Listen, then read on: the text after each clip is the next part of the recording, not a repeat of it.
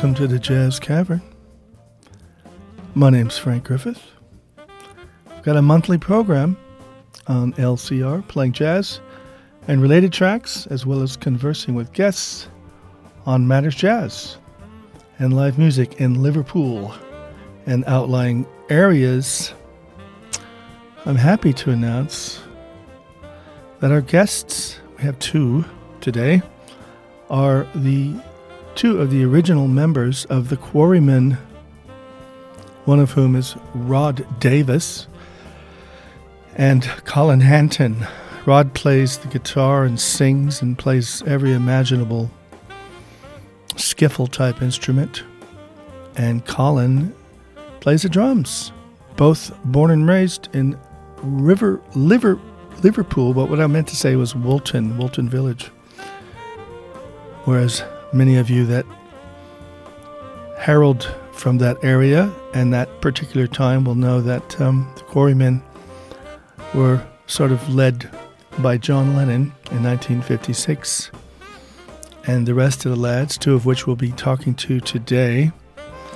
And of course, a year or so later, Paul McCartney met John and joined in, as did George Harrison for a bit.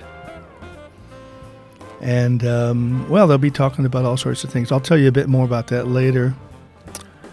Um, as we listen to Stanley Turrentine in the background doing Hey Jude, you might have gathered that I, while being a Liverpool resident, um, but not originally from Liverpool, I grew up in Eugene, Oregon which is only about 6,000 miles away from Liverpool, but uh, just down the road, really. I'm a saxophonist, clarinetist, and composer arranger, and play frequently in Liverpool and the Northwest. I'm also an educator and direct the Penny Lane Jazz Workshop, which is a group that meets weekly at the Elm Hall Methodist Church in leafy Mossley Hill. Elm Hall Drive, L18 1LF. We play, I should say, we meet on Thursdays at 7 to 9 p.m. And the admission for any aspiring jazzers is a very mere 10 pounds. If you want to find out more, log on to our Facebook page, which is Penny Lane Jazz Band, and you can hear more, you can learn more about it. Just also to say that uh, this show airs on Tuesdays at 2 a.m. and 3 p.m., which is now, Thursdays at 8 a.m., and Friday at 2 a.m. and 4 p.m. So, whether you're a diurnal or nocturnal person, you can uh, catch it several times a week. So, that's all pretty sweet. And when we go back, um, come back, we'll be telling you a bit more about gigs, upcoming gigs, and um, we're going to be playing a lot of Beatles tracks today. Beatles tracks played by other bands besides the Beatles. Um, and we'll be playing a little bit of the Quarrymen as well. So um, I think you'll enjoy talking to those little chaps in about an hour or so. And we're going to start with a um, Count Basie number uh, from a Count Basie bal- album, LP, believe it or not, entitled Count Basie Plays the Beatles. And it's quite a nifty little track. You know, we like to play these kinds of things for you. And um, I'm just going to check the track number. It's a um, number called um, um, Nor- Norwegian Wood, one of their big hits, of course, written by Paul and John. And I think we're just going to try to find it for you and play it for you. Just give me a second here. Let's go here.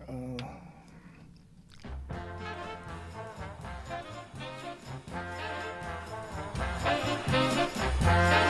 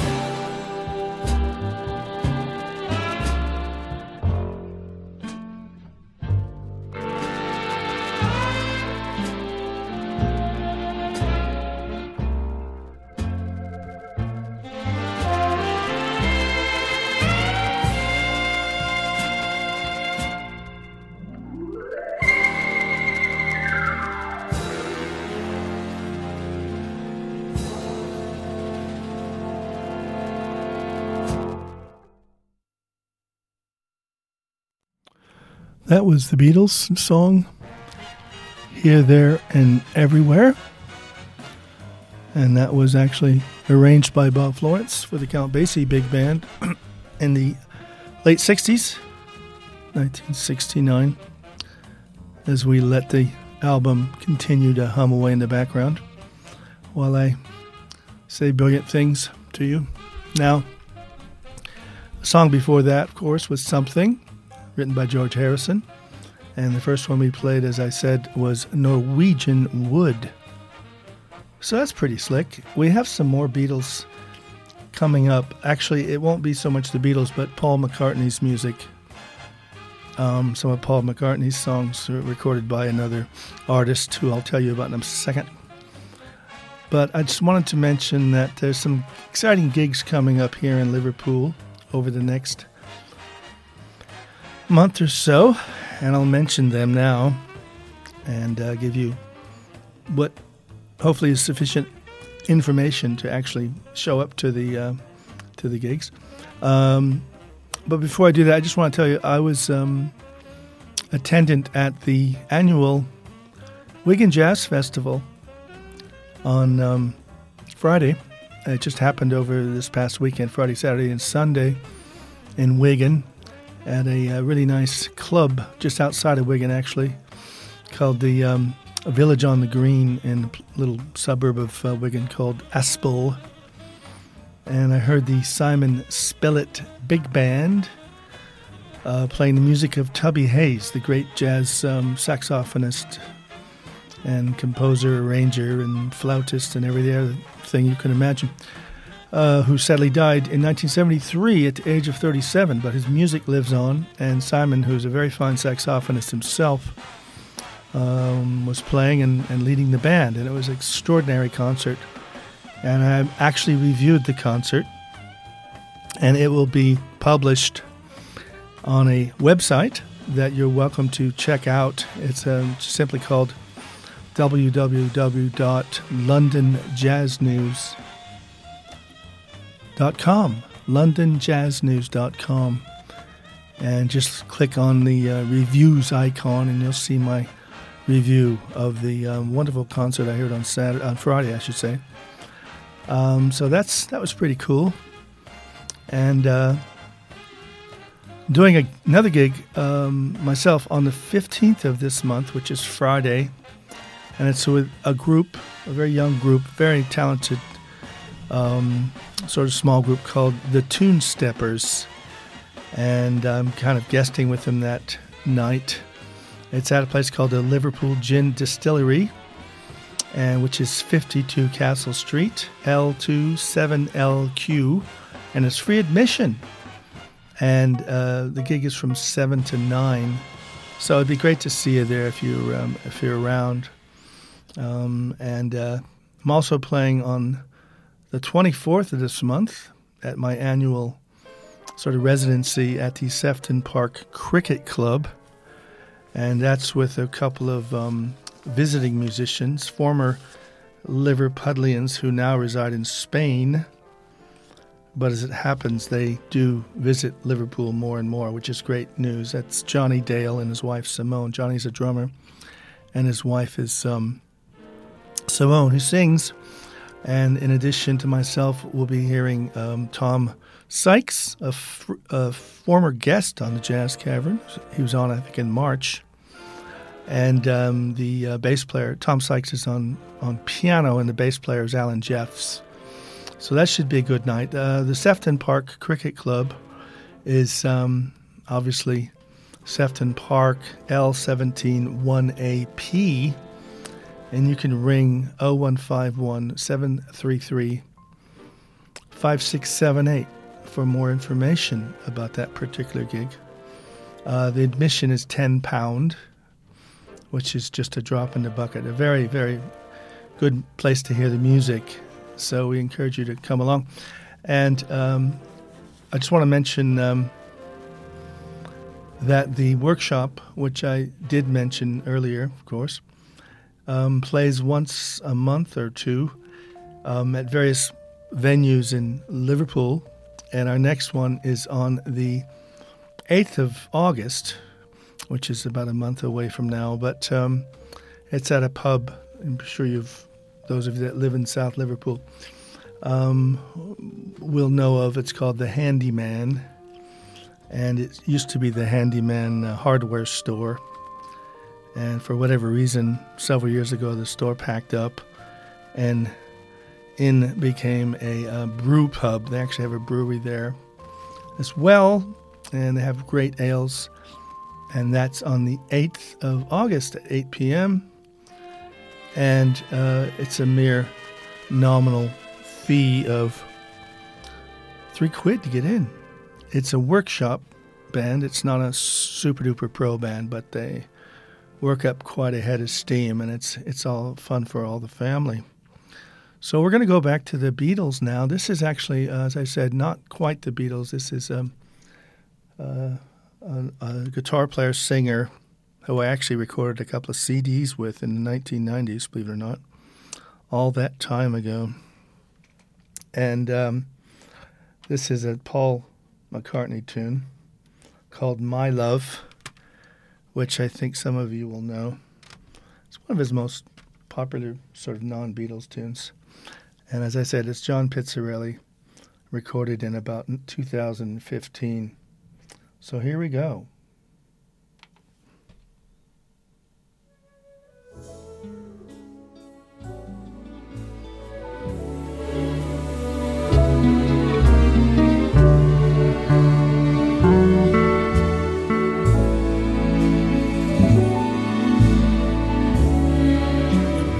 When I know my heart can stay with my love. It's understood, it's in the hands of my love. And my love does it good.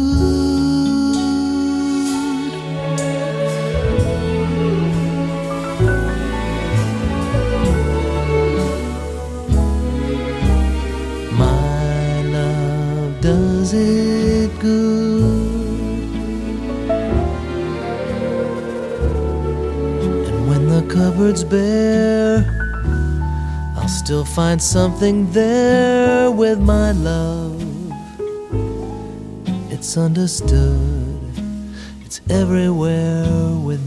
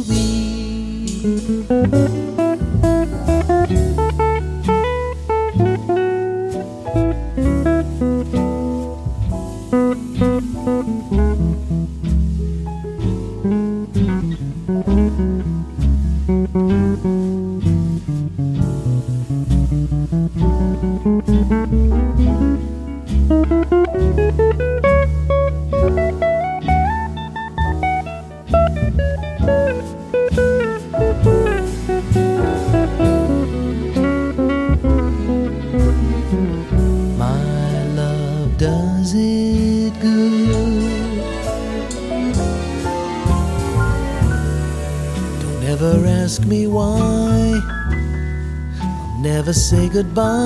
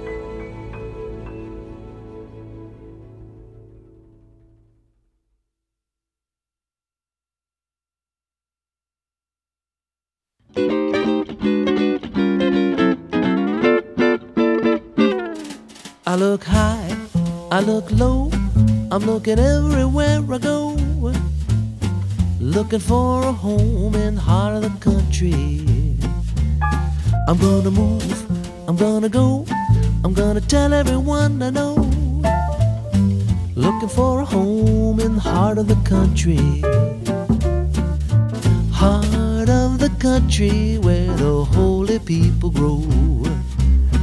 Heart of the country, smell the grass in the meadow.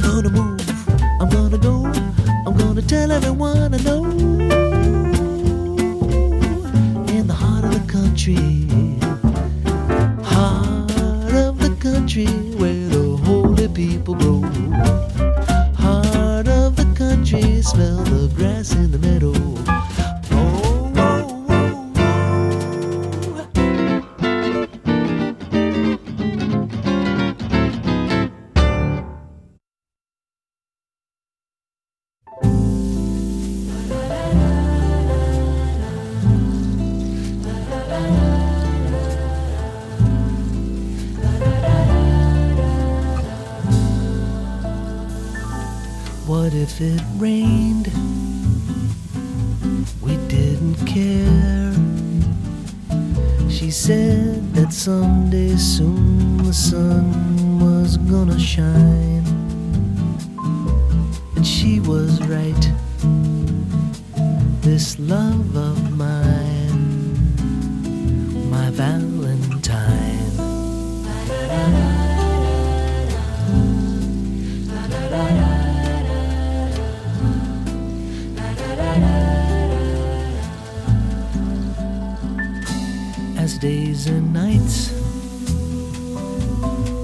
pass me by. I tell myself that I was waiting for a sign. Then she appeared, a love so fine, my Valentine.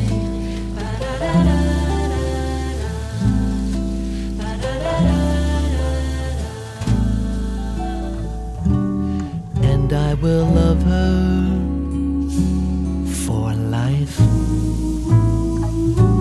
And I will never let a day go by without remembering the reasons why. She makes me certain that I can fly. And so I do care. I know that someday soon the sun is gonna shine, and she'll be there. This love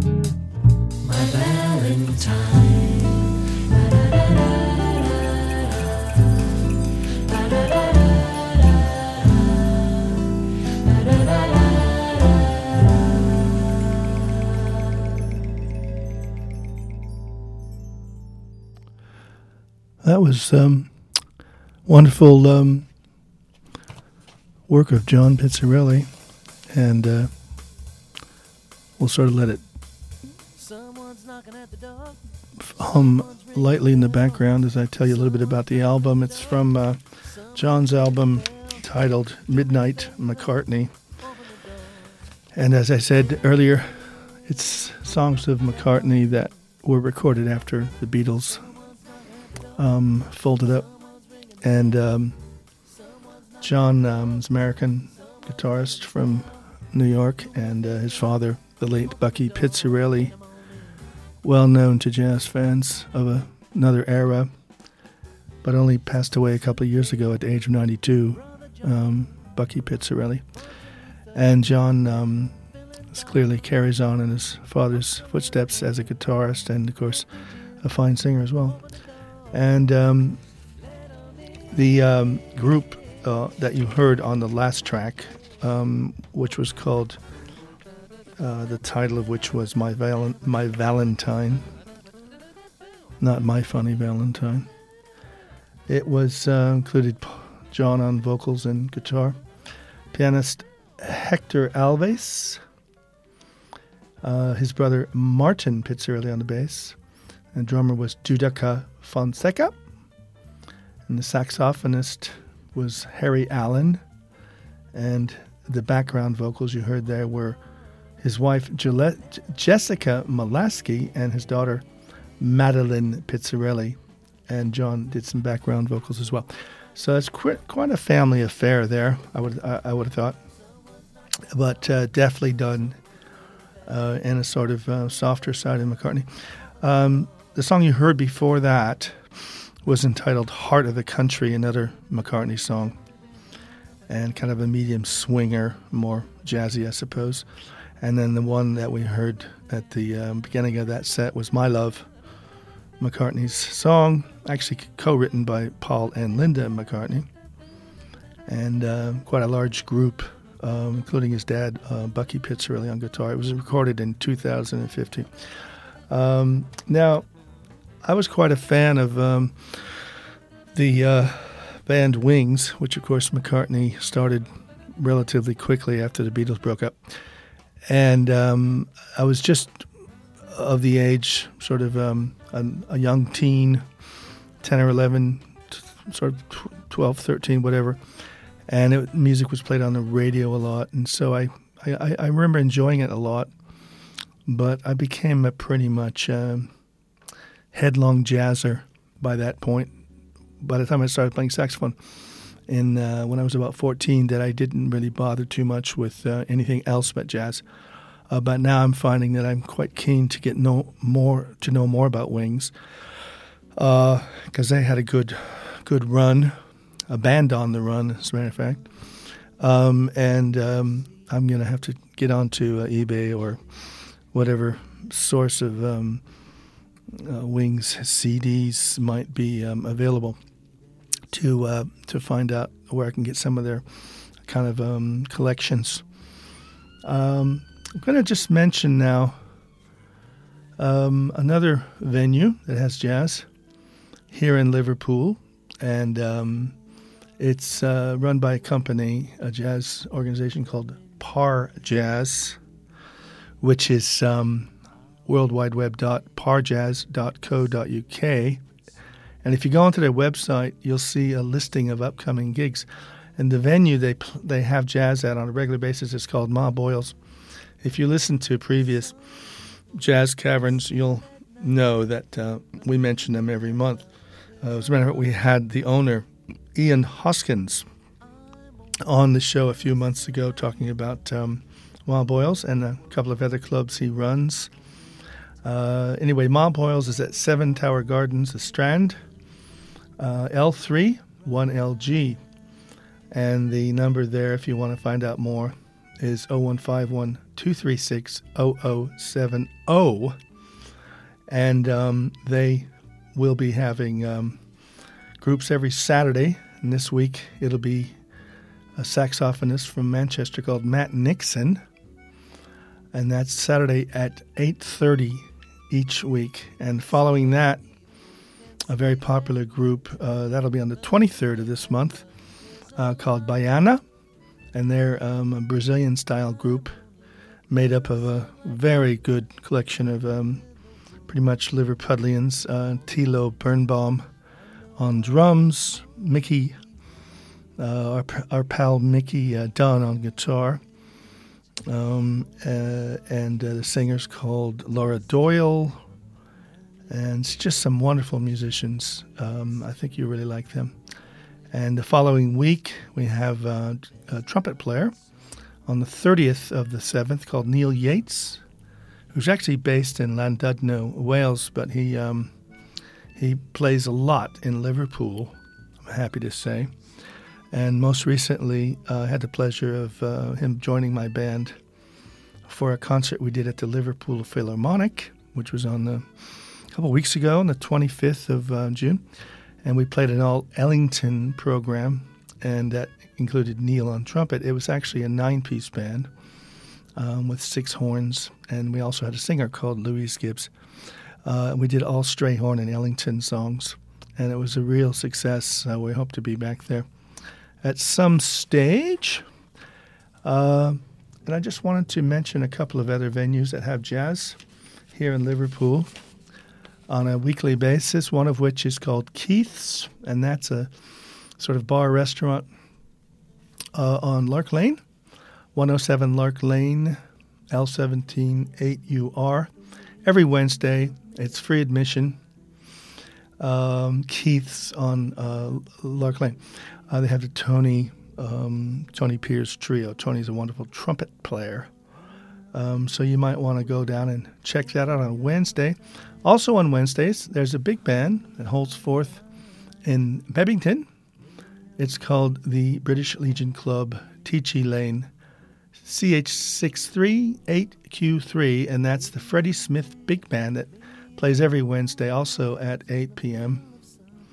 And there's a small donation um, encouraged if she'd go along and hear a great, great big band. And uh, just mention a couple others before we take another music break. Uh, there's the first Wednesday of the month, which I believe is next Wednesday, I think. Uh, excuse me, it would have been last Wednesday. Sorry, I got my weeks mixed up. and that's on. Uh, it's called the Pen Factory. It's on 13 Hope Street, Liverpool, L1, and that is um, David Fischel and his um, troops. Wonderful band. Also has Tony Piers on trumpet. Um, they have um, John Padfield on alto sax and um, soprano sax and clarinet. They have um, wonderful Andy McKenzie, who's a trombonist. Tim Pike is a bass player and Roy Collier on drums, and uh, that's a that's a good set. That's a good night out. Um, they often have a um, first set around eight o'clock, and I think they have sort of sitting in um, people joining in on the second set. So that's always a bit of fun. Um, and uh, just one more, the uh, Le Petit Cafe there's actually two Le Petit Cafes. There's one on Duke Street in L1.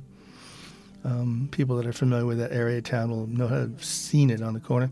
But there's a new branch opened on Allerton Road, Le Petit Cafe, 137 Allerton Road, L18 2DD. And they have jazz there every Thursday, Friday, Saturday, and Sunday, free admission. And um, well, that's a that's a really good uh, little sampling of what we got for jazz here in Liverpool. And we're going to move now away from the Beatles, and we're going to hear a piece by um, great um, band in the uh, sort of 90s here in the, the UK. And um, it was called the Morrissey Mullen Band.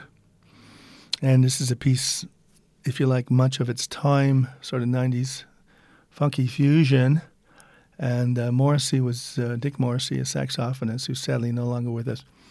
Um, but his co-leader is guitarist Jim um, uh, Jim Mullen, who's originally from uh, from Scotland, but he's been in London for at least 50 years or something. And what a great uh, tune this is! This is called Slipstream.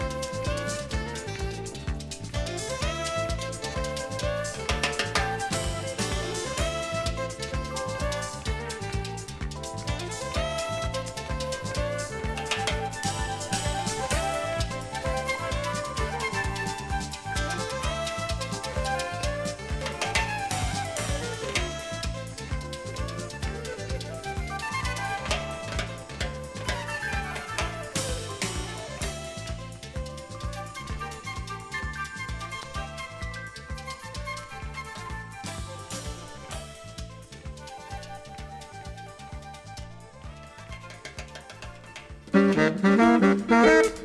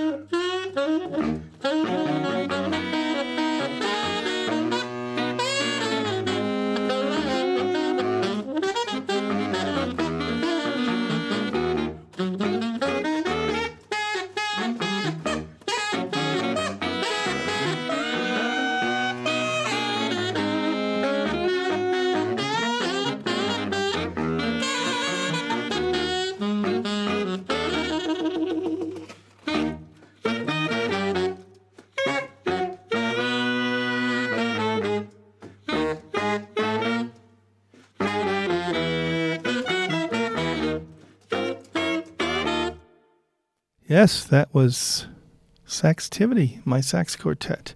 And the first, the last tune you heard was called Saxtivation, and the one before that was called The Sampler. And then before that, we heard the great um, uh, group called uh, Mor- um, Morrissey Mullen Band. And I'm happy to announce that we have two very special guests, one of whom is sitting across the room from me, Colin Hanton, the drummer with the Quarrymen, uh, born and bred in Woolton, is that correct? I know Bootle actually. Bootle, okay. And on the phone, all the way from uh, lovely, leafy Uxbridge, London, is Rod Davis. Hello, Rod. Hi guys, I'm here. Great to have you. And um, uh, wanted to introduce you guys by saying you played a great gig on f- Saturday at the uh, St. Peter's Church in Woolton. Thank you. It wasn't bad, was it? Can you um, tell us anything about how you felt about that gig? Well, I was quite pleased with it. yeah, I thought it was it went really well. Yeah. Oh, sorry, did The I main, not? the, ma- the main thing is that other people enjoy it. That, that's what's I can hear him now. Thing. Yeah, Rod, what did you ha- how did you feel about the gig?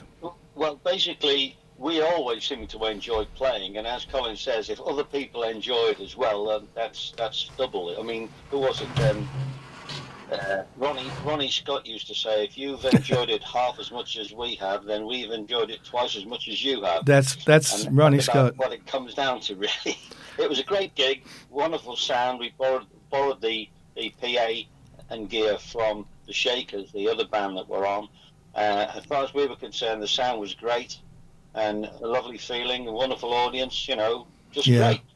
and a lot of um, bottles of things on tables and, and a nice spread of food. I mean, you couldn't ask for more. The weather was nice, a bit warm, perhaps, but uh, um, yeah, The people, the people at St Peter's did a great job organising. Donna and her helpers and and the Verger, our old friend Graham Paisley, came out of retirement to help. So I mean, what more could you ask for? It was brilliant. I also thought that um, it did a wonderful set, which I think may have been just over an hour, and that included some, um maybe a couple of Beatles songs. Maybe did you sneak one Uh, So, Well, we did one after 909. We did In My Life. Mm-hmm. Mm-hmm. Um, so uh, that, I think that's probably as near as we get to the Beatles. Yeah. I don't know who who wrote Matchbox. I don't know. Oh, that that's um, Chuck Berry, I Chuck think. Berry, Matchbox. Matchbox. yeah. Right. I thought that that wasn't like a precursor to the um, Doors "Light My Fire," was it? Sorry, sorry, sorry, sorry, Rod. Sorry, Rod. You do Uh, need a matchbox or a cigarette lighter. It does help. Yeah, but I thought um, I heard some. Did you say you did a Chuck Berry number as well?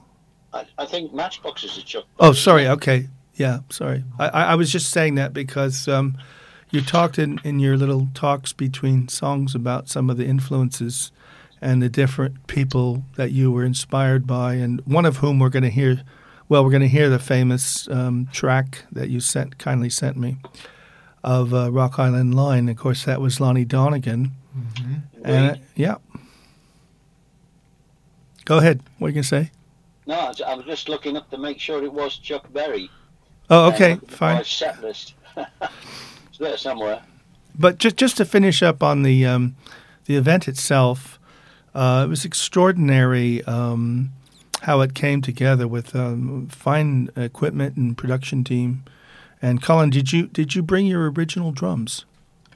I did actually, but because there was slight misunderstanding, the Shakers had already set up on this, the small stage there. Oh, there. right, yeah, So all I could do is I used my own snare drum, but I just brought the bass drum out, yeah, put it down the front so people could take photographs of yeah, the bass drum with the Quarryman sign on it. You know.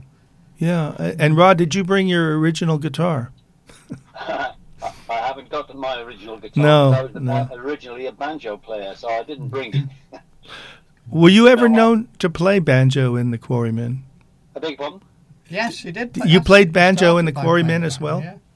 Yeah. Yeah. I didn't. I, I never played guitar at those days. Oh, I oh, right, Banjo only. I didn't didn't get a guitar until after I left the Quarrymen. So Mm. Right. Wow. So is Well, that they- to say that skiffle music often in in um, used banjo as equal to guitar?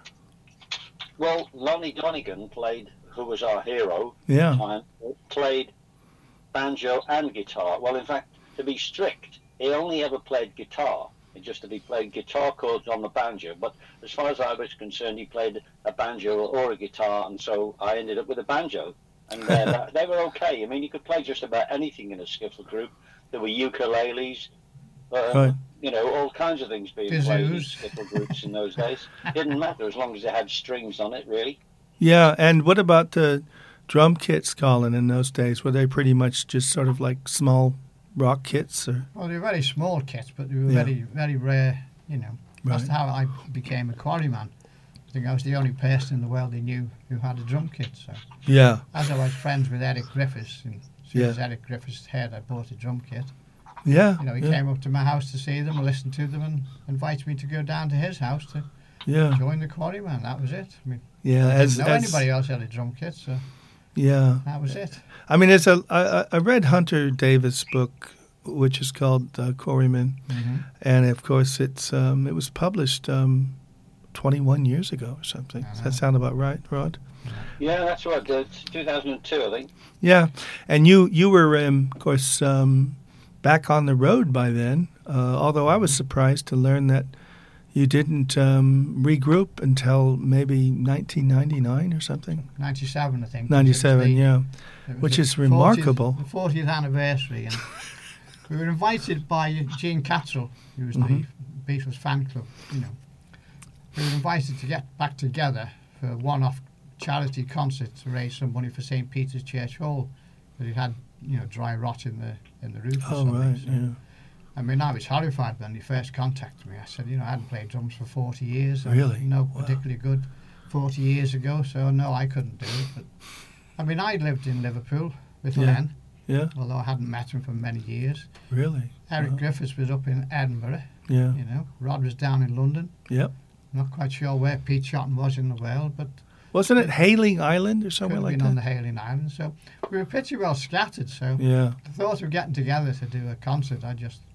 But anyway, the phone started going, so sure. I think Pete Shotton said, "Look, if we let's all meet up in Liverpool somewhere and, and just see what happens," you know. So Eric Griffiths went out and bought a guitar, who didn't even have one at that time. Right, right. know. Rod came up from London with a tea chest bass, a guitar, and a washboard. Yeah, You know, Pete Shotton came up from whatever Hayling Island with nothing, and he played Except the himself. tea chest bass for some gigs, some of the songs, and the Yeah. washboard for others. Uh, Len got his Len was playing uh, guitar by now, not tea chest bass anymore. I just had my small drum kit and just met in Len's house with a few beers and he said, right, what do we used to do? I said, well, you know, Rock Island Line, Railroad Bill, stuff Yeah, like that. Lost yeah. John and that was it. We just started playing and uh, don't know, we were just all 18 year old lads again. It was quite incredible. So Pete Shotton said, well, if we can do that on the night and people understand what it's all about, you know, we'll be fine. So yeah. you know, the night came after 40 years, and that was it. And that was Uh, at uh, St. Peter's Church. St. Peter's Church Hall. So we did the whole thing over again. You know, we got on the back of a wagon. We went round the village, which was quite exciting. The Yeah. newspaper was there. Lots of people there. The Liverpool Echo said, uh, "Quarry mania strikes Woolton." It was Perfect. quite Perfect. incredible. That's one of their better headlines. Yeah. yeah. And then, of course, we played on the field in the afternoon and the grand dance in the evening. But when we came off the field in the afternoon, people were asking for autographs, which was Yeah. a shock, you know. And then people were saying, "Have you got a CD?" And I said, "Like, have we just have we just heard that? Yeah. just heard that, love." Yeah. Uh, but that was it. We unveiled the plaque on the Sunday. There was a service in the church, and I think Eric went home early, and the rest of us just shook hands and disappeared, and then Amazing. Never to meet again. But then suddenly the phone started going, and Yeah. people were saying there's a, a Beatles convention in Derby. Would you do that? So it's, Derby's not too far away. No, no. Pretty soon, uh, we got the call from uh, Cuba. Yeah. Do Cuba. So As you do. as you do, yeah. So we all thought, okay, we go to Cuba. Rod had already started a book. He'd asked, Oh, right. us, he'd asked us all to do our own stories. So I was self-employed. I was working away in my little shop over in Frodsham with a tape recorder, and as I was working, I was just, you know, talking to the tape recorder. Sure. So Yeah. eventually I sent it to Rod. So I, Rod talking, and he could hear my staple gun going like bang, bang. As you do. Yeah. And um, basically we more or less started doing all our own stories. Yeah, But then when we were in Cuba, Hunter Davies was there doing a yeah. uh, a travel book, and he was invited to the you know the, the convention. And he said like he, he thought the Quarrymen were going to be like a Lookaland band or a, you know uh, a tribute band or something. He said and like these old guys. You can't be "Dan, t- paying tribute to yourselves. Yeah, these old guys came up on stage, so we met with Dan and. He said about a book, and I think Rod gave him all our stuff, and he very quickly got it out as, as that book, and uh, yeah. got a few shillings for it, and uh, Oh yeah, that was fine. as a subject of a book, presumably. Yeah, Rod, um, you were um, was when I met you actually at Brunel University in uh, in Uxbridge. Uh, how how did you find the, that experience? You know, being away for you know periods of time and stuff. Well, it was it was great. Oh, just before I do that, before Yeah. the phone start ringing, Matchbox was written by Carl Perkins, not by Chuck Berry. Yeah. So, yeah, Yeah. beg your pardon about that. Well, Uh, Carl Perkins it was, a contemporary. I, I'd yeah. always been playing some kind of music ever since I left the Quarrymen. I, I was, was uh, very interested in folk music. I was in a folk music society at university, uh, and somebody played me a bluegrass record, so I started playing bluegrass. And yeah. I've been uh, uh, then in Liverpool between 64 68. I was playing fiddle in a in a very very bad ceilidh band, and I've been in a um, a Tex-Mex band, all kinds of things. So um, for me, um, I'd always been playing. It wasn't quite like the same as the others, most of whom hadn't played much for years. Yeah. But um, just to get back together again, it was something which I'd often wondered about. I, I was invited to the States in 1995 with John Duff Lowe because he'd made this CD called Open for Engagements. and I've been to a Beatle convention in Los Angeles and one in Chicago with John. And people seemed really interested in this, so I thought there's got to be a bit of mileage in this. So I got on the phone to Colin Hanton and said, "Look, Colin, we might get a free trip to the States out of Yeah, this. fair dues. Uh, you know, how about it? So that that was a, a little added incentive to uh, getting together in 1997, and seemed, it seemed to seemed to work, and it was a lot of fun. That's the most important thing, fun. Yeah, because you obviously um, just reading the book and what you've told me yourself, Rod. Uh, the gigs weren't like hugely um, financially rewarding when you look at the costs of traveling to America, perhaps, and the um, booking yourself. You know, standard costs of travel. uh, You know, lodging. Oh, yeah, well, we, we always we always travel coach. We always travel in the cheapest seats. We we carry our own gear. Um, Yeah. I mean, we don't. You know, if anybody wanted to book us into a stadium, we'd probably say okay. But I'm afraid our our uh, well, we nearly played Shea Stadium. We were Wow. due to play Wow. Shea Stadium, and and the gig was cancelled at about three days' notice. Which Oh. was a real big disappointment. Yeah, well, I can Yeah, it was imagine. disappointing that. Yeah. So, um, This gig at Yeah. Shea Stadium, I should say, it was before a baseball game or or after the ba- no before the baseball game. Yeah, And he said we could have a, a s- you know a stall on the main concourse going in, Yeah. like, and I think Batman or somebody had been there weeks before and sold like tons and tons of stuff. So we were Oh, really looking forward to sending, you know, selling a lot of stuff. Oh yeah, a little. but as for the travelling, I mean, mostly it's uh, expenses. They they they book the flights, they yeah, book the hotel. Yeah, no, I, I, I should have Yeah. assumed that. But I'm just thinking of, you know, if um, some of you were, well, all of you presumably were working at the time, so you you weren't earning your normal Well, crust. so- yeah, yeah, I, I see what you mean. Yeah. Yeah. it wasn't so bad. I was self-employed, so Okay. okay. if the, the guys phoned me up, well, Yeah. first of all, my two daughters had left home. That Yeah. was, that was a big. So you didn't have to sort of I be didn't have there.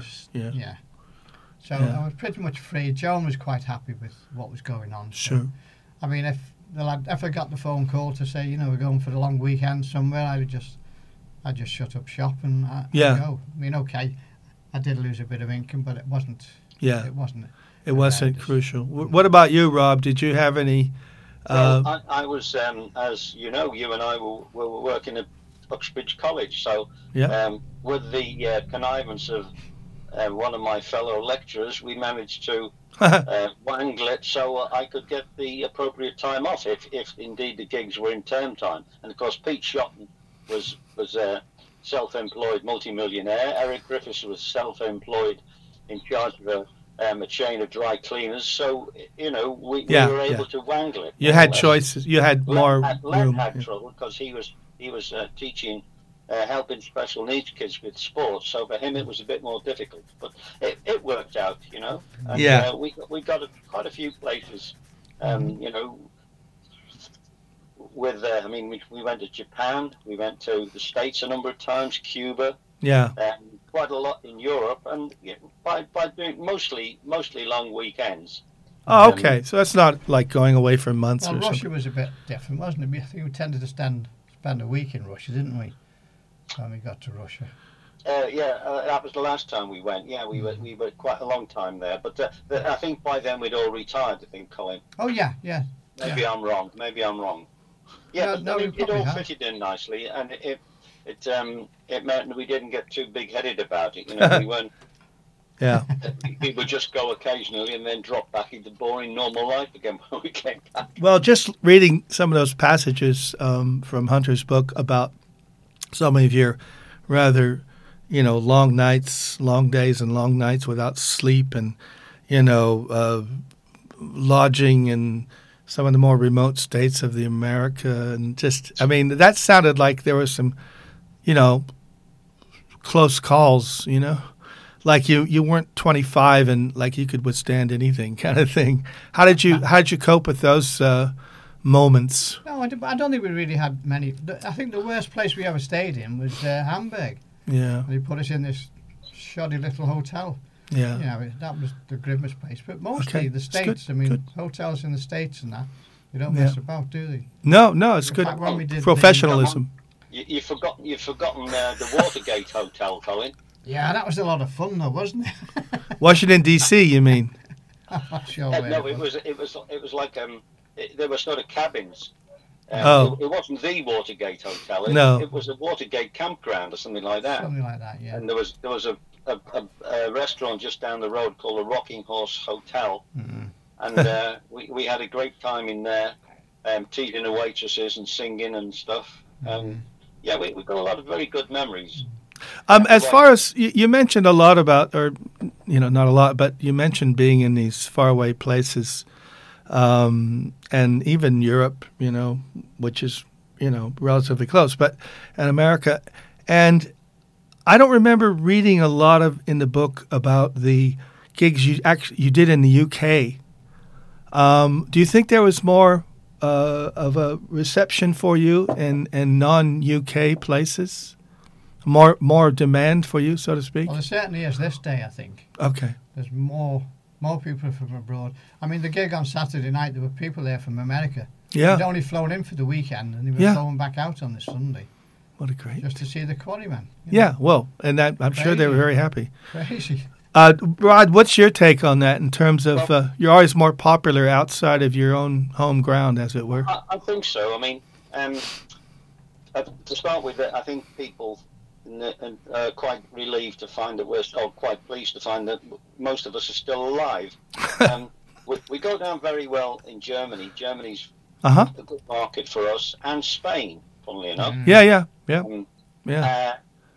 uh, uh, th- they were quite happy to see us in Japan um, and Russia, but you know, by, by and large, see the problem with uh, the UK is that we all live in different parts of the country, so it's not just a matter of you know jumping in the back of a rusty old Ford Transit and and and driving 50 miles down the road. We have to all come together, and and that in itself just involves expense for people and you know overnight accommodation and things like this. Yeah. And we can't all sleep in Colin's back room at the same time. The dog doesn't like it, you know. Well, no, and even uh, other people that you know in Wavertree, you never know. But, uh, but but the only thing is, um, I, I ask is because uh, it has such a uh, um, identification with Liverpool. I mean, I I um, didn't know much about Lonnie Donegan until I knew about the Quarrymen. All right. because I, you know, had only moved. You know, I, I'm sorry to say, Lonnie, Lonnie Donegan is not a huge name in the states. No. The no. Quarrymen are much better known in the states, and uh, obviously the Beatles and the Stones and all those, you know, British glam rock bands of the Yeah. seventies. Um, but Lonnie Donegan is like a kind of a unique to UK phenomenon. You Yeah. know. Well, he, he did appear on the Ed Sullivan show. oh, did he? Yeah, that was on that BBC show, wasn't it? Yeah. Hmm. Yeah, and, and but except they wouldn't let him play his guitar. He had to be. He was backed by people like Hank Garland and so on. Oh, Oh, that was probably because and he of was the. on, a, Uh, he was on a, a touring rock and roll show. Yeah. with about ten acts on it, but he, he, he sort of only got two numbers or something like that. And after after a couple of weeks of, of they used to do five shows a day, and after a few weeks of this, he got fed up, and it, I think his wife had just had a new baby, so he said, "Right, blow this for a game of soldiers. I'm going back to England." yeah, I mean- fair dues. Yeah. Mm. He had quite an effect. Rock on the Line had quite an effect. And it was recorded by Johnny Cash. Yeah. Okay. Hello. And Yeah. Johnny, Johnny Cash seemed to be under the impression that he recorded it before Donegan, but that's actually not true. It, they, you know, Donegan, w- w- us, us Brits were re-exporting American stuff back to America, Yeah. and it didn't go terribly down terribly well. Well, very much so. That's a good example. Um, was it Leadbelly that wrote and did it originally? Well, it was written. Rock Line was written by an engine wiper called, um, I think, Clarence Wilson, who worked for the Rock Island Line. Yeah. And it was it was a sort of a commercial jingle, really, Sure. um, which which then uh, got um, sort of transformed into a work song, wh- whereby a number of people who, who knew the song that ended up in jail.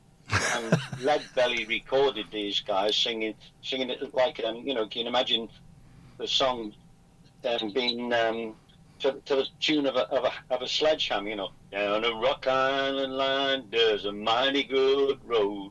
yeah. See, see what I'm getting at? And then, and then of course, when Donegan, uh, sorry, uh, Leadbelly recorded it with the with the Almanac Singers, and then Lonnie Donegan got hold of it and sped it all up. So Yeah, I'll say. it was quite convoluted, really. Well, I mean, just the more reason to make an entire BBC Four show about it, which incidentally played uh, featured your good selves uh, in one of several interviews within the hour-long show, uh, and it was remarkable. I mean, you guys just cleared everything up for a lot of people because I'm sure a lot of people didn't know about that song before they saw that show. Well, you know, Billy Bragg did a wonderful job on He that. did. He, uh, it, it, it's to him that we have to, uh, um, you know, bow in, in gratitude. I, I'm surprised. I, I still can't get my head around the fact that he was a punk rocker. Well, But you know, they all were. Uh, I suppose if they were coming of age that time, you know, I think I'd prefer his music much more to uh, Johnny Rotten or Joe Strummer. Um, but on the topic of Rock Island Line, uh, we have a track. So why don't we take a quick break here and listen to the Quarrymen? Rob, do you want to tell us a little bit about this track we're going to play? Well, um, this was the track that that uh, start really started the skiffle skiffle craze in, in Britain. It, it came out on a on a '78 in I think it was December or November '55, and by January '56 it was climbing up the. Um, it, it was a hit parade in those days. It wasn't a chart, and Okay. it inspired hundreds, probably th- hundreds of thousands of youngsters in Britain, all over Britain and Ireland, to start their own skiffle group. And then a few years later, when rock and roll came along, the same three chords that people had learned for skiffle worked Right. for rock and roll. So Donegan and Rock Island Line really, um, th- that was that was what there wouldn't have been a rock and roll scene in Britain. Or it would have been very different had it not been for Donegan and Rock Island Line. So it's it mightn't be an inspiring song now, but it sure was then. Well, I'm sure it could make a, a very strong comeback, especially if the Quarrymen were to uh, perform it a lot. uh, let me just uh, see if I can get it to play here. Uh, well, the Quarrymen, we did, Rod and I did re record Rock Island Now, this Line. here's a story about the Of Rock the Island. um, The Rock Island Line Rock goes Island Line into New Orleans. Preservation Society. You're just outside of New Orleans. There's a big toll gate. You know the trains that go through the toll gate, well, they, they gotta pay the man some money. But of course, if you got certain things on board, you're okay. You don't have to pay the man nothing. And just now we see a train, she coming down the line. And when she come up near the toll gate, the driver, he shout down to the man. He say, I got pigs, I got horses, I got cows, I got sheep, I got all livestock, I got all livestock, I got all livestock. And the man say, Well, you all right, boy, just get on through, you don't have to pay me nothing. And the train go through. And when he go through the toll gate, the train get up a little bit of steam and a little bit of speed. And when the driver think he's safely on the other side, he shout back down the line to the man. He said, I fooled you, I fooled you. I got pig iron, I got pig iron, I got old pig iron. Now I'll tell you where I'm going, boy. Down the Rock Island Line, she's a mighty good road. The Rock Island Line is the road to ride. Yes, the Rock Island Line is a mighty good road. And if you want to ride, you got to ride it like you find to get your ticket at the station on the Rock Island Line. I may be right, I may be wrong. You know you're gonna miss me when I'm gone. Down the Rock Island Line, she's a mighty good road. The Rock Island Line is the road to ride. Yes, the Rock Island Line is a mighty good road. And if you want to ride, you got to ride it like find to get your ticket at the station on the Rock Island Line. Hallelujah, I'm safe from sin. The good Lord's coming for to see me again. Down the Rock Island Line, she's a mighty good road. The Rock Island Line the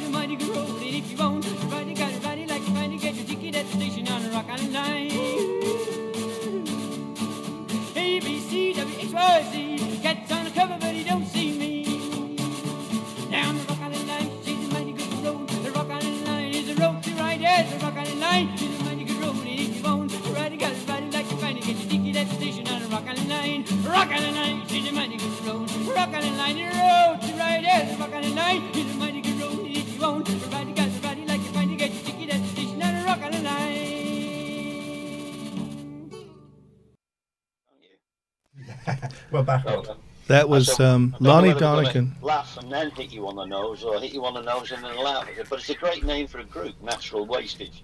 Well, So, um, uh, know, where, where they, we, when people say, you know, why are you guys, why weren't you in the Beatles? So we said, well, we got rid of all them good-looking guys. You know, they were too good-looking for us.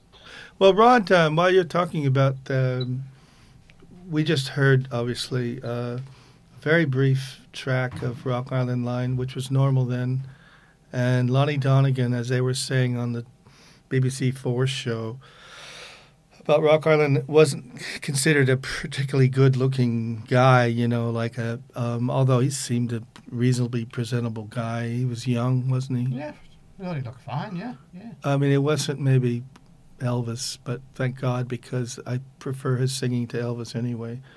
But um, why, uh, Rod? Was that just standard fare in those days? The tracks were like less than three minutes. You know, just really short Yeah. tracks. It's a great advantage, really, because if someone puts on a really horrible record, you can console yourself with the fact that in three minutes it's going to be over. Whereas, um, you know, w- when LPs came in, people could be self-indulgent for ten minutes or more, Oh, yeah, uh, and, yeah. and it happens, doesn't it? Yeah, but I think the radio shows, all the radio stations, they sort of they wanted three minutes. Really? You know, get it on and get it off. They didn't want. Uh, well, Colin, Colin's being serious now. Oh, sorry, Rod. yeah. Go. It's it's it's a bit early for serious. I'll s- I'll slap my face. What what um, Rod uh, or Colin? Uh, what uh, I believe there was some recordings done that you've talked about on your gigs that the Quarrymen did, um, just after uh, about a year after you formed or something. Maybe. a- 1950, 58, 1958. Okay. In fact, today, 12th of July, 1958. Perfect. Wow. Wow. Wow. 20, uh, 44 years ago. That it was. Well, John, Paul, George, myself, uh, with John Duff Lowe on piano, we went to Yeah. Percy Phillips Studios and uh, cut a disc, as they say. Um, and did uh, that was after uh, Rod had fled south? Is that? Rod the, the, fled the south, yeah. natural wastage that had happened by that Yeah. time. See, they Well- got rid of good-looking guys like me and Pete Shotton. Yeah, yeah. Well, Pete Shotton, uh, he, he- he had this incredible, uh, whatever you call it, um, Presence? uh, mullet of Oh, blonde well, hair. Blonde hair, which he hated. God, he was just distinctive. He looking. hated that mullet. Yeah, did he really? Because it called attention to himself. I don't know what it was, but he hated it. Just Okay. I Yeah. think he was almost an albino, Pete. I think that was what it was. When he was a baby, he his the nickname in the family was Snowball. So he obviously Oh, Um, he did have a reddish complexion um, and very white hair. And uh, yeah, I think he was, you know, on the way to being an albino. yeah. But in terms of the recording itself, um, Colin, what? Um, I suppose the obvious question is what became of it, or what's happening well, with it now? well, we all we all shared it for a while. You know, I had it for a while. Uh, and I lent it to a friend of mine, Charlie Roberts, because he worked in Littlewoods printing factory, and they had a, a PA back then. Yeah. You could take a record in, and someone upstairs would play it for you. So he had it for a while, played it Yeah. on the PA, but. Uh, I don't. Well, he didn't give it back to me. I think he just put it, you know, in a box the way you do in your house. And when, Yeah. when he discovered it sometime later, I think he just came across Duff and he gave it back to Duff. Yeah. Duff put it, what he said is put it in his sock drawer for 20 years or something. And uh, Oh man, he thought it's just he, might, hard to. he might raise some attention to this record. So I think he did a, a newspaper interview. Okay. Might have been Posh One. It might have been the Times. I can't. Was the Times, Rod? Do you know? I honestly don't remember. No, but then it was a, it was a, a newspaper that went out on the Sunday, and he'd put this little piece in about this record, and Sure. uh, Paul McCartney phoned his mum on the Monday, said, "I want to, I want Duff's phone number. I need to speak to Duff." Yeah. Yeah. Got in touch with Duff and said, "You can't sell that record to do anything with it. You know, belongs to us." So negotiations started, and Paul McCartney ended up with the record, and Duff ended up with a few pound in the bank as well. Oh God. well, that's a less attractive side of, um, you know, the. Uh, uh, you mentioned earlier that uh, Pete Best, who's somewhat affili- affiliated with the upcoming gig you have next month. Mm-hmm. Well, his parents used to own the Casbah, Yeah, um, well, I think will, they still do, don't they? yeah. Well, Yeah. his, his parents. Oh well, His see, yeah, family, Yeah, the family own it. Say Yeah. the family own it. Yeah. Uh, not to be rude or anything, but I would have thought Pete is maybe in his early eight, mid 80s now. Well, he must be about my age, so yeah, eighties. Yeah, no, I just asked because uh, I think he might have been a bit older than the other lads. But, um, but uh, in terms of the, uh, you know, the recording and documenting of the group, uh, can people find out, um, Rod? You know where you can look up recordings by the Quarrymen? Is there like YouTube or Google, you just it's all Oh. there. okay? They can, they can always look on the www.originalquarrymen.co.uk website. I'll, I'll put that on Now, my there, page 'cause as that- well. That's where we put our stuff, and we've got a great archive of all kinds of things we've done Okay, thank you. uh, on there. So that's that's the place I would direct people to. Now there are various other websites with with Quarrymen stuff on it, but um, it's very difficult to weed out the truth from the legend, or what we believe to be the truth, anyway. Well, I ask because the Quarrymen uh, fan club is on Facebook, um, but that's more recent things. I don't think it goes into a lot of uh, archives. Maybe I got that wrong, um, but that's good to know. Um, uh, and uh, while we, while we got it on our mind, because I don't want to forget to mention this, uh, the band will be playing on the 27th of August in Liverpool at the Casbah. Is that C A S B A H? Does that sound right? Okay, and we'll put the uh, address on my uh, just for the, those of you out there that look at Facebook. You can find the Jazz Cavern on Facebook, which is my page, or I should say the show's page, and there's also a Facebook page for Liverpool Community Radio. As far as I know, um, unless there's another Liverpool somewhere in the world, uh, There's it's the only. America. Oh, is there? Wow, I, I, this is news to me. America. There's a Manchester in America. Oh yeah, in, in New Hampshire. Yeah. But oh, yeah, there's a that's well known. Somewhere. Yeah, there's a Liverpool somewhere. Oh, it's a very well-known town in, Man- Ma- uh, in Manchester. Yeah, of course. But getting back to Percy Phillips Studios, there's a Yeah. plaque outside, Okay, and they've got the wrong date on it. They've got the 14th of July, not the 12th of July. which is an anniversary of today. Yeah. Mm. Uh, but in terms of, um, uh, we'll we'll put that war, war uh, website, Rob, uh, Rod. I mean, yeah, Mm-hmm. quarrymen.com. Uh, and this gig is uh, is it an evening? Do you remember if it's an evening? It's an evening? gig, but I think you'll find all the tickets have been sold years ago because it was originally scheduled for August 2020. Yeah. So Well, uh, maybe uh, maybe a few. Maybe a few of those buyers are no longer around. I don't know, but uh, Well, very tactfully put, Frank. No, I'm sorry. That's a little bit of uh, macabre British humor no, that's there. fine. That's Mm. fine. Rubbing off on you, Frank. Yeah, finally after 26 years. But um, really though, is uh, um, is it like a? I'm sorry, I haven't visited the club. Is it the same one that was going in the old days, or is it a new a new version? downstairs. Well, rooms downstairs. Okay. Very, very small. Oh, very, very compact. And Yeah. where the band plays, well, you know, it's probably the size of this room. And oh, you stand, well, Rod, fortunately I'm at the back, but Rod and, and Len, they're sort of almost nose to nose with the audience. Yeah. And that's Prob- not, that's not an exaggeration, You literally. Probably less When than a we foot played the the last audience. time, the nearest member of the audience to me was six inches away. Oh, man. nose. Oh Yeah. man. Oh, no wonder it's sold out. And we were But uh. Rod, can we talk a little bit about those wonderful musicians that um, joined you? Well, both of you. Um, that wonderful bass player, um, Chaz. Oh, Chaz, Uh, yeah. Chaz Newby, yeah, yeah. What a lovely guy. I mean, He is God. and he worked a, a real job for a long time, didn't he? Well, he, he was a schoolmate of Pete Best's. They both Oh. went to a school called the Collegiate. Okay. They, they had a group called the Blackjacks.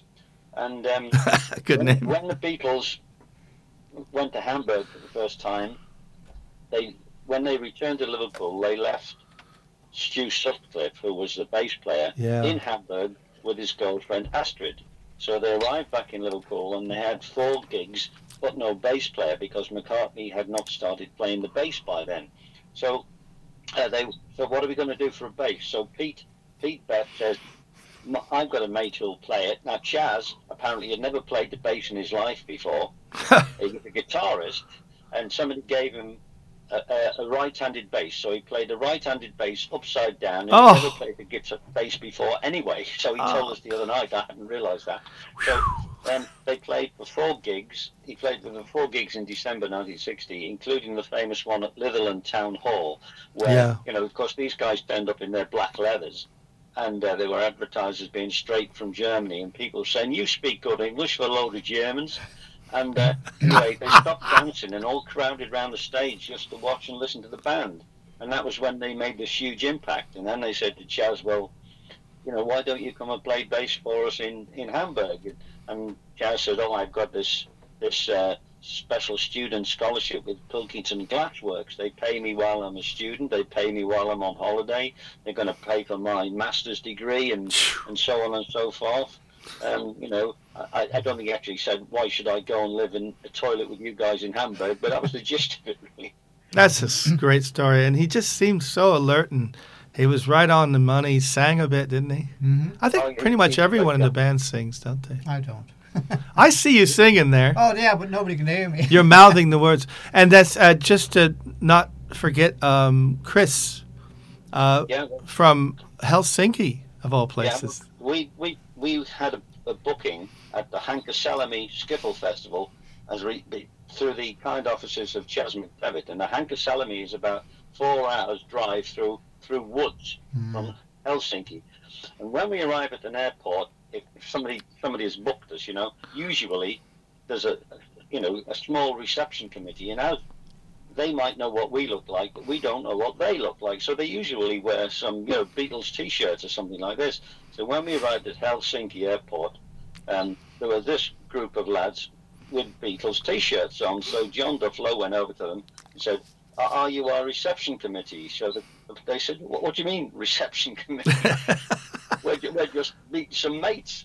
And we- well, we're- we're the quarrymen. We, we were supposed to we're, we're, you're the quarrymen.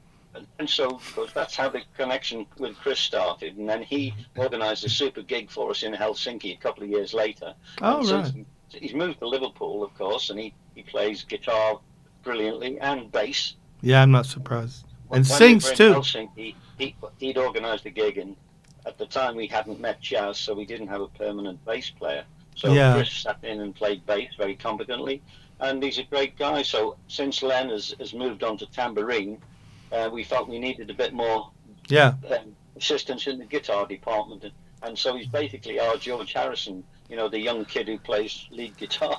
well, I Well, mean, we he's a Eric, wonderful didn't we? player.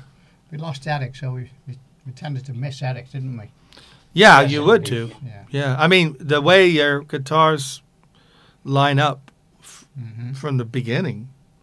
Uh, I mean, we haven't got round to um, discussing um, John Lennon's guitar style. Right. Um, although Paul says in a lot of interviews that he taught, you know, G- he taught John the G7 chord. You know, after Mhm. the three chords that John knew, he he taught him the G7, and that was like a big breakthrough because Paul was, you know, into those Mhm. kind of harmonies, even at age 15 or something. You know, Yeah. did either of you um, know Paul's father? Yes. Uh, well, I didn't. Yeah, Colin Jim. might have done, yeah. Yeah. Well, we used to practice in Paul's house. He's quite a talented musician, wasn't he?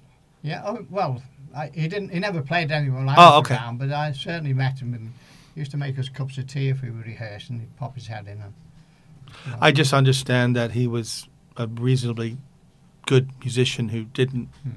play I think he had professionally. his own dance band Yeah, y- years earlier. And that must have been quite a Mm. influence. Um, did either of you have uh, musical families or musical parents? I certainly didn't. No, No. no.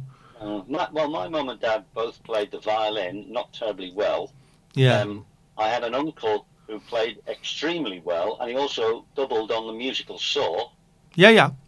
And his brother-in-law, uh, he and his brother-in-law played in a dance band in Denbigh in North Wales. And when the skiffle craze started, uh, we discovered that this brother-in-law, who was who played banjo and guitar in the band, was selling his instruments.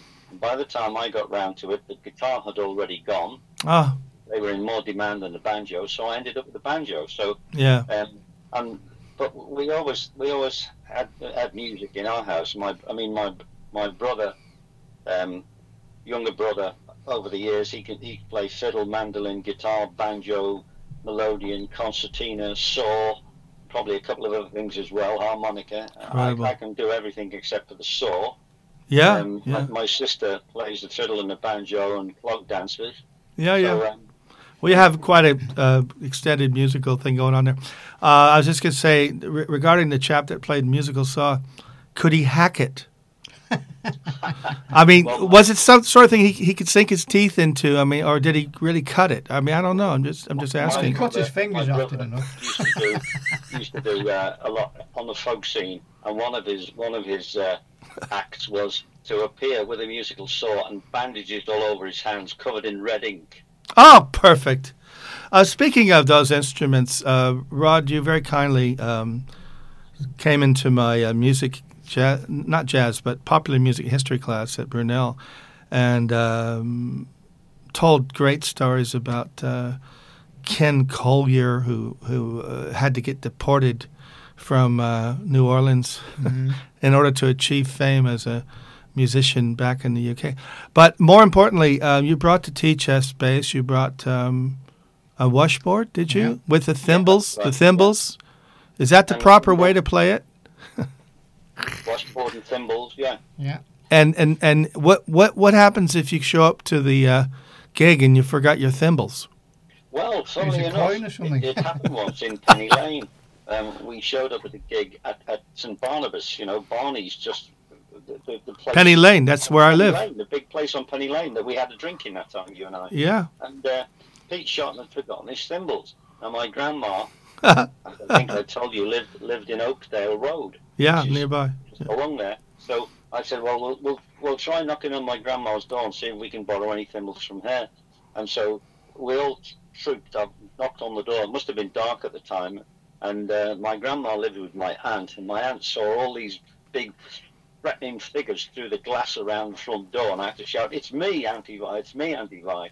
So she opened the door, and uh, I said, "Look." I explained the situation. Can we borrow some thimbles? As you do, yeah. Because you could have used a coin or something like that, but it's not as good as a as proper thimbles, you know.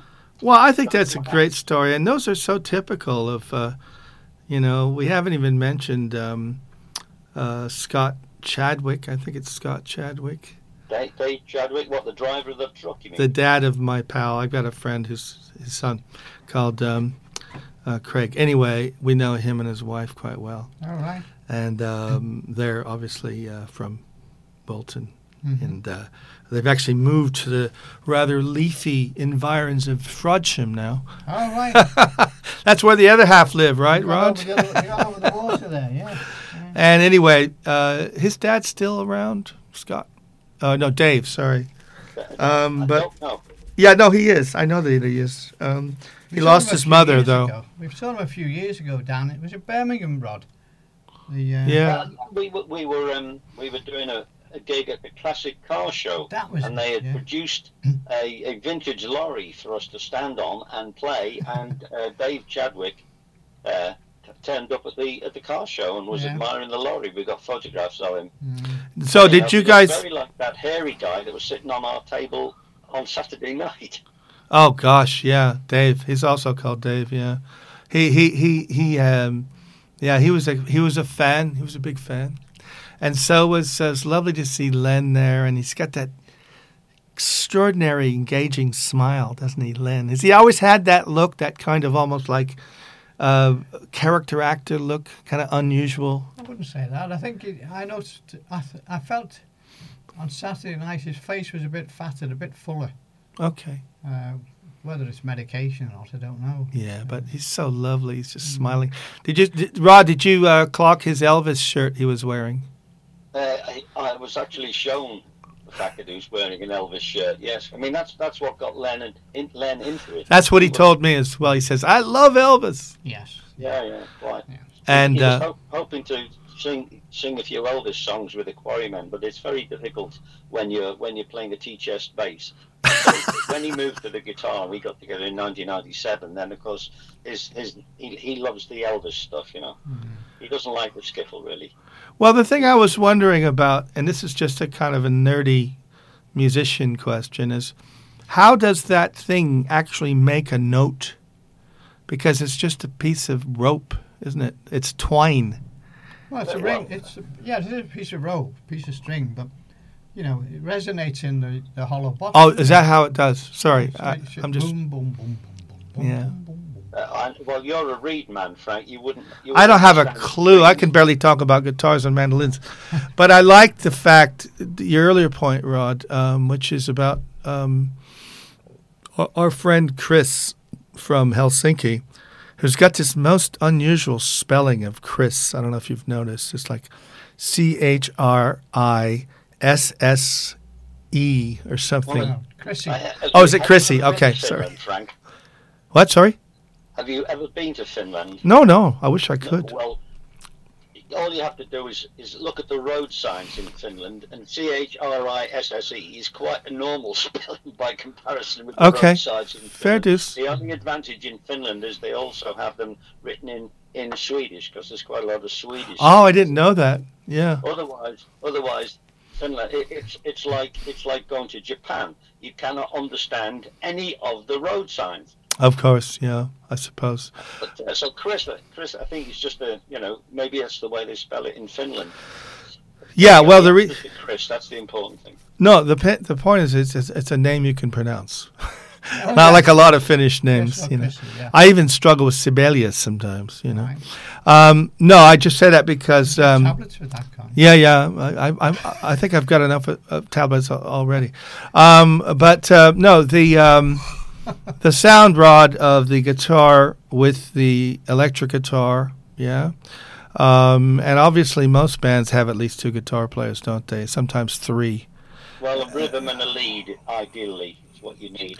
Yeah, for this kind of stuff you do. But I'm thinking, you know, generally, like uh, you get people who play, uh, you know, higher ukes and and ukule- um, and uh, mandolins, and there's just there's hundreds, literally hundreds of string instruments, aren't there? You know, and I think that combining them is just great because it makes the listener can hear the different instruments. Mm-hmm. You know, they can distinguish between the different string instruments.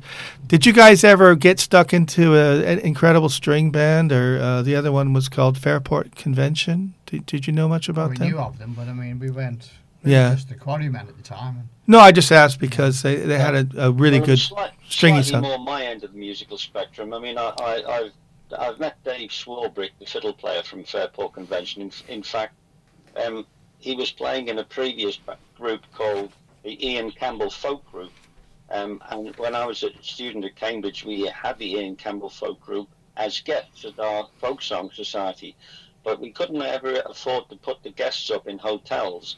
So we had to get them to sleep in our rooms in college. And Yeah. allowed guests in college, so you have to actually um, make them climb over the wall and over the spikes to get in. And one of Wow. my friends was Wow. taking Dave Swarbrick into, he, he was going to be sleeping in his room, and they went up this narrow alley behind our college and pointed to a drain pipe and said, Right, up you go. and so David Swarbrick had to climb up the drain pipe and in. So that, that's the nearest I get to Fairport Convention.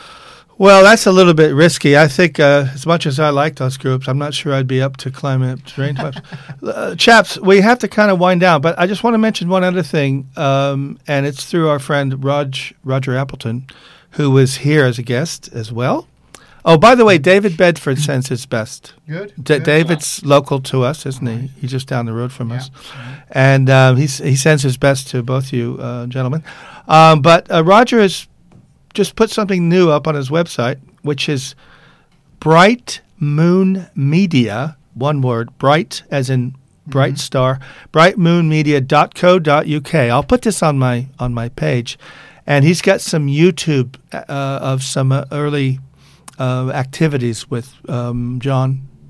John Lennon and some of the. Uh, I'm not All right. exactly sure, but if you just go onto the website and then go on to um, the the particular uh, YouTube related YouTube channels. Yeah. I think if you just go onto YouTube and put Bright Moon Media. Sorry, it sounds so confusing, but I oh YouTube is such a mire of confusion to me sometimes. um, but we'll put your website up again as well, uh, and uh, and and just to remind everyone that you're on 27th of August. I'll Yeah. have to mention my book, which is Oh, uh, uh, f- out of print just at the moment, Fabricant. prefab. Oh, sorry, sorry.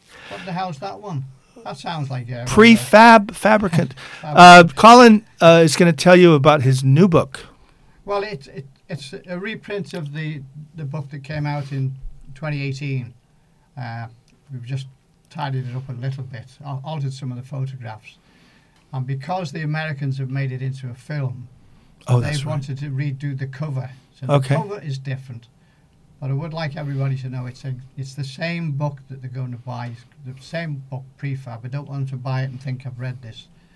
Uh, but that's at the printers now. We've got a new Thank you. printer.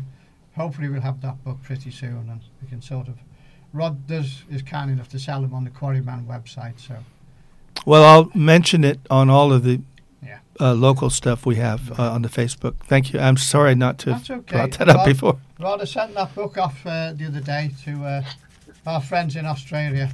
Well done, Colin.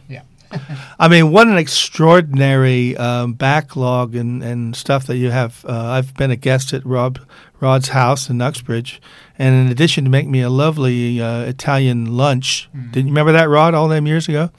Um, he um, he showed me loads of pictures and uh, just incredible uh, um, uh, reserve and uh, uh, archives of, of not only the, the, the pictures, which of course are great, but I mean the music too, the actual music. So, and this book you mentioned, Prefab, uh, I think you can put it onto Google and it'll come up pretty quickly. Yes. That's what I found when I when I researched it. Yeah.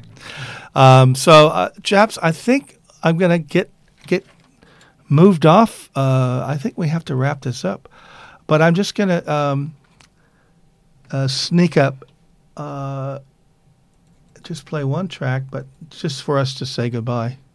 Okay. Um, let's just see why this is not playing. Yeah, chaps, Rod, Colin, thank you so much for joining us today. That's fine, Frank. Thanks for asking us. It- The Great. hour just Thanks, flew Frank. by. Thanks very much. We'll do it again because we haven't even. scratched the surface. Well, you know, Rod and I can both talk.